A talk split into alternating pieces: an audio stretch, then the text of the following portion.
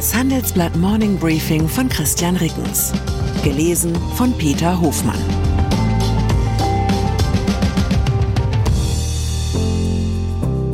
Guten Morgen allerseits. Heute ist Mittwoch, der 29. März, und das sind unsere Themen. Ausschuss, was die Koalitionsrunde gebracht hat. Absturz, Theorien zum Kursrutsch der Deutschen Bank. Ausschluss, russische Athleten sollen international wieder mitmachen. Nach einer kurzen Unterbrechung geht es gleich weiter. Bleiben Sie dran. Sie leben Fairness, Kultur und Werte? Zeigen Sie Ihr Engagement als Arbeitgeber und werden Sie Teil der Fair Company Initiative. Mit der Fair Company Initiative zeichnet das Handelsblatt Unternehmen aus, die insbesondere Berufseinsteigern und Young Professionals ein faires, attraktives Arbeitsumfeld bieten.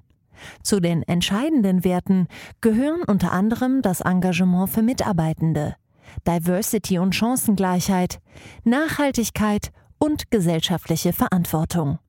Erfahren Sie jetzt mehr unter faircompany.de. Koalition. Das Futur 2 ist auch als vollendete Zukunft bekannt. Es ist so etwas wie die Haubenlerche unter den Zeitformen. In freier Wildbahn ist sie derart selten, dass jede Sichtung zum Ereignis wird. Gestern Nachmittag hat Bundeskanzler Olaf Scholz für solch einen raren grammatikalischen Moment gesorgt.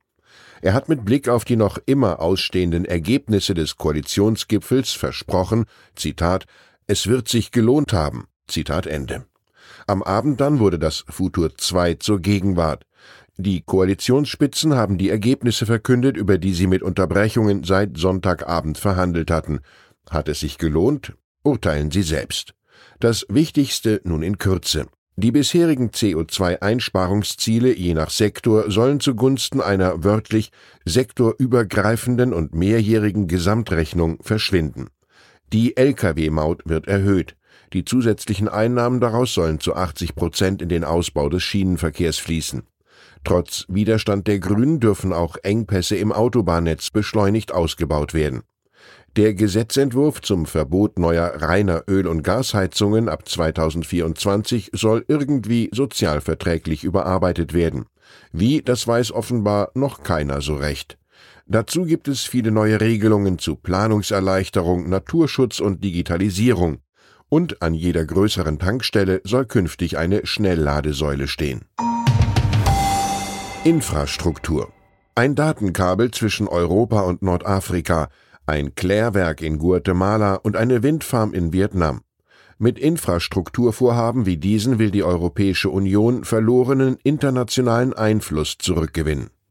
Und so will sie ein Gegenangebot zur Seidenstraßeninitiative Chinas schaffen. Die EU-Kommission und die Mitgliedstaaten haben sich auf eine Liste von fast 90 Projekten verständigt. Diese sollen noch in diesem Jahr angestoßen werden. Die Liste liegt dem Handelsblatt vor. Der Name des geopolitischen Großvorhabens lautet Global Gateway. Bezahlt werden soll die Initiative mit 300 Milliarden Euro aus EU-Mitteln, dem Entwicklungsbudget der Mitgliedstaaten und Privatinvestitionen. Die Gelegenheit ist günstig. Die Kritik an Chinas Seidenstraßenprojekten wächst. Staudämme, Autobahnen oder Zugstrecken gehören dazu. Oft werden die Projekte von Umweltzerstörung und Korruption begleitet. Zudem verlangt China hohe Zinsen für die Finanzierung. In der EU werden viele geplante Entwicklungsprojekte unter dem Etikett Global Gateway lediglich neu vermarktet. Eine Priorität auf bestimmte strategische Sektoren ist nicht zu erkennen. Auch ein regionaler Fokus fehlt. Der grünen EU-Abgeordnete Reinhard Bütikofer mahnt wörtlich, Global Gateway braucht ein klares Profil. Inflation. Andere Länder, andere Sorgen. In Argentinien liegt die Inflation erstmals seit Jahrzehnten wieder bei mehr als 100 Prozent. Nur in Venezuela und Simbabwe liegt die Teuerung den Daten des Internationalen Währungsfonds zufolge noch höher. Laut unserem Südamerika-Korrespondenten Alexander Busch ist die Ursache schnell erklärt. Die argentinische Wirtschaft ist seit der weltweiten Finanzkrise ab 2007 um 12 Prozent gewachsen. Die Staatsausgaben haben im gleichen Zeitraum um 40 Prozent zugelegt. Obwohl Argentinien nur schwach wächst, gibt der Staat immer mehr aus. Die Lücke füllt Argentiniens Zentralbank, indem sie Geld druckt. Und das mit den inflationären Folgen, die eine solche Politik auf lange Sicht eigentlich immer und überall hat. Vielleicht sind die Sorgen in Argentinien doch nicht so anders. Kursrutsch. Für Finanzmarktprofis ist es eine ähnlich faszinierende Frage wie die nach den Tätern hinter der Nord Stream-Sprengung. Wer oder was hat den Kursrutsch der Deutschen Bank am vergangenen Freitag ausgelöst? Ohne erkennbaren Grund ist die Aktie zeitweise 15 Prozent in die Tiefe gerauscht und sie hat andere Bankaktien mitgezogen. Bundeskanzler Scholz sah sich sogar genötigt, eine Art Garantieerklärung für Deutschlands wichtigsten Finanzkonzern abzugeben. Die konventionelle Erklärung lautet wie folgt Nach der Krise bei anderen Banken wollten sich Gläubiger der Deutschen Bank mit Kreditausfallversicherungen gegen einen möglichen Zahlungsausfall absichern. Diese Kreditausfallversicherungen nennt man auch Credit Default Swaps oder CDS. Die gestiegene Nachfrage hat den Preis für CDS nach oben getrieben. Das hat der Aktienmarkt als Anzeichen für mögliche Schwierigkeiten bei der Deutschen Bank interpretiert. Es folgte eine Verkaufswelle und ein Kurssturz. Die spannendere Erklärung lautet aber so Das Ganze ist Absicht gewesen. Ein Spekulant hat auf einen fallenden Börsenkurs der Deutschen Bank gewettet, und dann hat er die CDS bewusst gekauft, um den Kurssturz auszulösen. Hier ist ein Indiz für Variante 2. Finanzaufseher untersuchen nach Informationen der Nachrichtenagentur Bloomberg einen Handel mit CDS der Deutschen Bank. Von dem vermuten sie, dass er am Freitag den Aktienausverkauf verursacht haben könnte. Dabei handle es sich um eine Transaktion im Umfang von rund 5 Millionen Euro. Das hat die Nachrichtenagentur unter Berufung auf mit der Angelegenheit vertraute Personen berichtet. Das wäre nur ein Bruchteil der Summe, die sich mit einer aufgegangenen Wette auf den Kurssturz hätte verdienen lassen. Schlummert hier womöglich ein Plot für Wall Street Teil 3? Russland wenn nicht eine Wette, so doch ein Kalkül dürfte gestern für Wladimir Putin aufgegangen sein. Russen und Weißrussen stehen vor einer Rückkehr in den Weltsport. Das Internationale Olympische Komitee hat empfohlen, die Sportlerinnen und Sportler als neutrale Athleten zu internationalen Wettbewerben zuzulassen. Von denen sind sie nach dem russischen Angriff auf die Ukraine ausgeschlossen gewesen. In Zukunft heißt es für diese Gruppe keine Flagge, keine Hymne und ein paar weitere Regeln aber ansonsten ist es Sportbusiness as usual.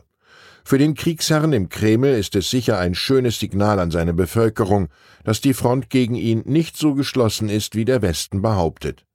Es gibt keine Bestätigung für Gerüchte, laut denen der Präsident des Internationalen Olympischen Komitees, Thomas Bach, für die Olympischen Spiele 2024 die Aufnahme der Traditionssportarten Stiefellecken und Umfallen ins Programm angeregt hat nicht mehr bei internationalen Sportwettbewerben dabei sein wird in jedem Fall der 22-jährige ukrainische Nachwuchsboxer Maxim Galinchev. Er ist Jugendeuropameister und Silbermedaillengewinner bei den Olympischen Jugendsommerspielen gewesen.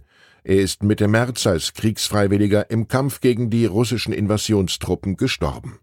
Ich wünsche Ihnen einen Tag, an dem Sie immer wissen, wo sich Ihr Rückgrat gerade befindet. Herzliche Grüße, Ihr Christian Rickens. Zur aktuellen Lage in der Ukraine, wie die ukrainische Gegenoffensive ablaufen könnte. Voraussichtlich Mitte Mai sollen Munition und schwere Waffen aus dem Ausland eingetroffen sein. Dann möchte Kiew zum Gegenstoß ausholen. Kreml verlangt bei Exit Geld. Für Unternehmen, die Russland verlassen wollen, steigen die Kosten. Neuerdings auch durch eine verpflichtende Abgabe direkt an den russischen Staat. Weitere Nachrichten finden Sie fortlaufend auf handelsblatt.com/Ukraine. Die Welt steht vor gewaltigen Herausforderungen. Zum einen die Energiewende voranzutreiben und gleichzeitig den Klimawandel einzudämmen. Und auch der Energieträger Wasserstoff gewinnt weltweit immer mehr an Bedeutung. Doch wie geht es weiter? Erfahren Sie mehr auf dem Handelsblatt Wasserstoffgipfel 2024 am 12. und 13. Juni in Essen. Infos unter handelsblatt-wasserstoffgipfel.de. Mit dem Vorteilscode Wasserstoff2024 erhalten Sie einen Rabatt von 15% auf die Tickets.